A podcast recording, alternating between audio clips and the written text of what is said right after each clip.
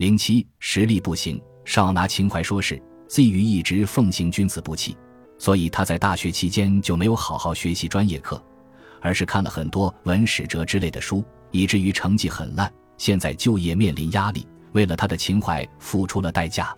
跟一哥们说这事，哥们说君子不器强调的是君子不要过度工具化，是不仅仅技术高，还要有情怀。情怀是建立在本职工作基础之上的。他个不学无术的学渣拿君子情怀当什么遮羞布？一个做对冲基金的兄弟追妹子从未成功过，邀约喜欢的女孩吃饭，找我求对策。我问对方喜欢啥，他说陶喆。我说那你就把关于陶喆的一切弄个如数家珍。他说不就是追个妹子，多大个事，至于吗？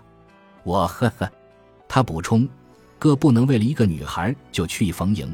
哥要找一个不需要委屈自己就能天然搭配的真爱，这叫真爱，叫情怀。我无语。某个音乐才子，平时经常给对方骂一顿，然后说对不起，我很直。他认为他的这种真诚直率是一种关于纯真人格的情怀。终于，一个鼓手在被他公开骂节奏感烂之后说：“你能不能说话注意点？”文清回：“对不起，我就是坦荡一人。”鼓手说：“你这不是真诚坦率，只是没教养，不尊重人。能够不伤害别人的感情是能力，你能力不行，老拿人品说什么事？”大家默默为鼓手点赞。情怀这个词已经被用烂了，它已经成了无数在某方面能力有硬伤，又不愿意通过努力改变现状的人逃避现实的遮羞布。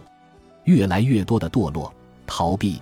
欺诈等等，都包裹着一层各式各样的情怀的外衣。比起解决实际问题和改变现实境况的能力，新时代精神阿 Q 们开发琳琅满目的情怀的创造力明显势不可当。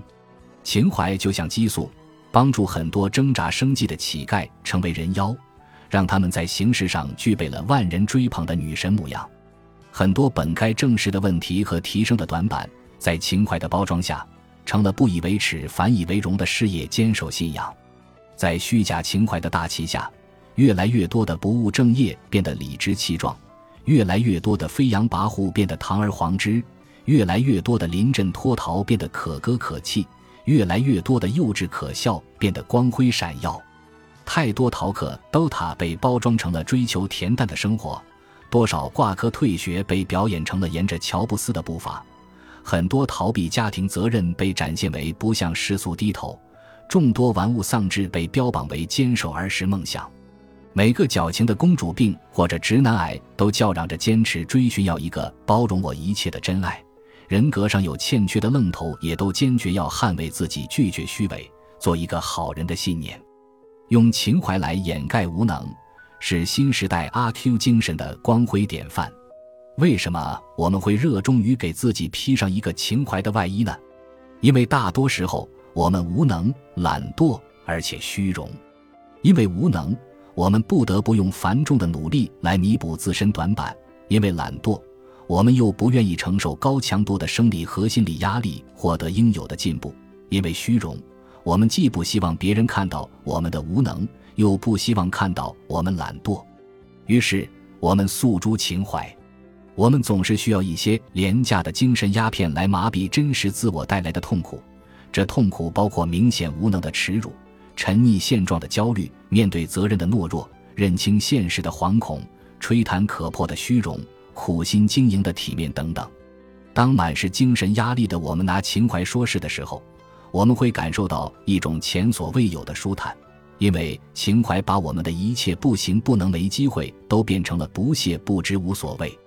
我们披着情怀的外衣，就可以对我们明摆着的短板说“我不想要而已”，或者对我们不可推卸的责任说“我不向世俗低头”。情怀泛滥的背后，是对责任的漠视，对问题的逃避，对虚荣的向往，对努力的排斥，对侥幸的期盼。毕竟，当我们在一条路上艰难跋涉或走不下去的时候，有什么比否定这条道路和一切努力更让我们内心好受的呢？比起辛苦地磨练技能赚钱养家，我们直接以精神高贵者的姿态否定财富的意义，不是更轻松吗？与其我们刻苦磨砺为人处事的品格和技巧，直接不向虚伪的世界低头，进而活在我们自以为是的幼稚世界，不是更轻松？既然数学公式那么难搞，工程技术那么晦涩，每天读两本普及性的人文读物，一边显得自己特别，一边奚落学霸，岂不是提高幸福指数多快好省的捷径吗？于是，我们越来越爱拿情怀说事了。有的人可能连投行面试机会都拿不到，就鼓吹投行浮夸、精致利己；有的人可能连一点基层问题都处理不了，就鼓吹公务员腐败、求稳懦弱；有的人可能连一点数学能力都不存在，就否定科研意义，鼓吹高分低能。随着用虚假的情怀来自我保护和攻击强者，我们渐渐熟练掌握了情怀使用法则，渐渐的。维系我们自尊心和存在感的，竟然是我们的无能、懦弱和逃避。